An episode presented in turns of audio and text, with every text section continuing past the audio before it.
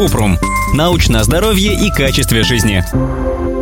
Нужно ли тренироваться каждый день? Считается, что взрослому человеку достаточно 150 минут аэробной нагрузки умеренной интенсивности в неделю, а при высокой интенсивности хватит и 75 минут, или можно комбинировать эти два вида физической активности. Чтобы получить максимальную пользу от упражнений, рекомендуют распределять физическую активность на несколько дней. Это лучше, чем пытаться сделать все за один или два дня.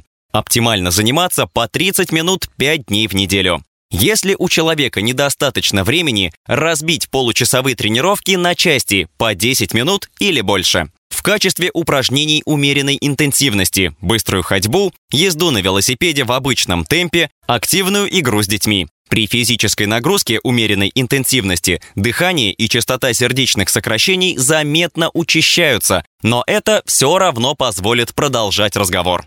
В качестве упражнений высокой интенсивности – бег, заплыв, катание на роликах или беговых лыжах, футбол, баскетбол, прыжки со скакалкой. При физической активности высокой интенсивности сердечный ритм значительно увеличивается, дыхание становится тяжелым и быстрым, поэтому без передышки во время такой тренировки человек едва ли может сказать больше, чем несколько слов.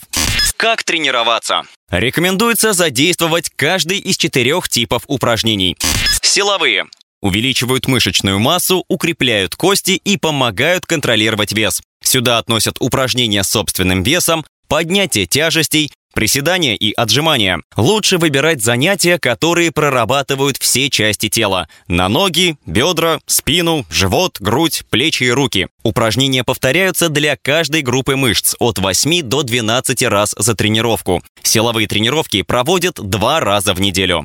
На выносливость. Ускоряют дыхание и частоту сердечных сокращений. Улучшают общую физическую форму. Примеры. Бег трусцой, плавание и танцы. На равновесие помогают повысить устойчивость. Сюда относятся гимнастика, тайчи, позы йоги в положении стоя и двигательная медитация. На гибкость повышают подвижность, увеличивают диапазон движений и помогают исправить осанку. Эти упражнения включают растяжку, йогу и пилатес.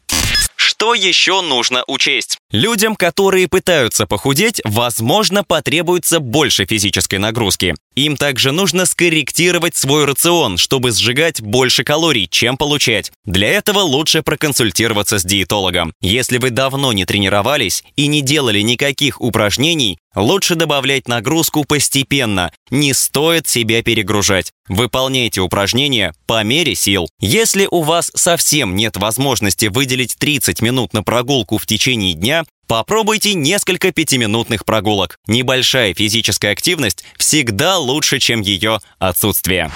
Ссылки на источники в описании подкаста. Подписывайтесь на подкаст Купрум, ставьте звездочки, оставляйте комментарии и заглядывайте на наш сайт kuprum.media. Еще больше проверенной медицины в нашем подкасте без шапки. Врачи и ученые, которым мы доверяем, отвечают на самые каверзные вопросы о здоровье. До встречи!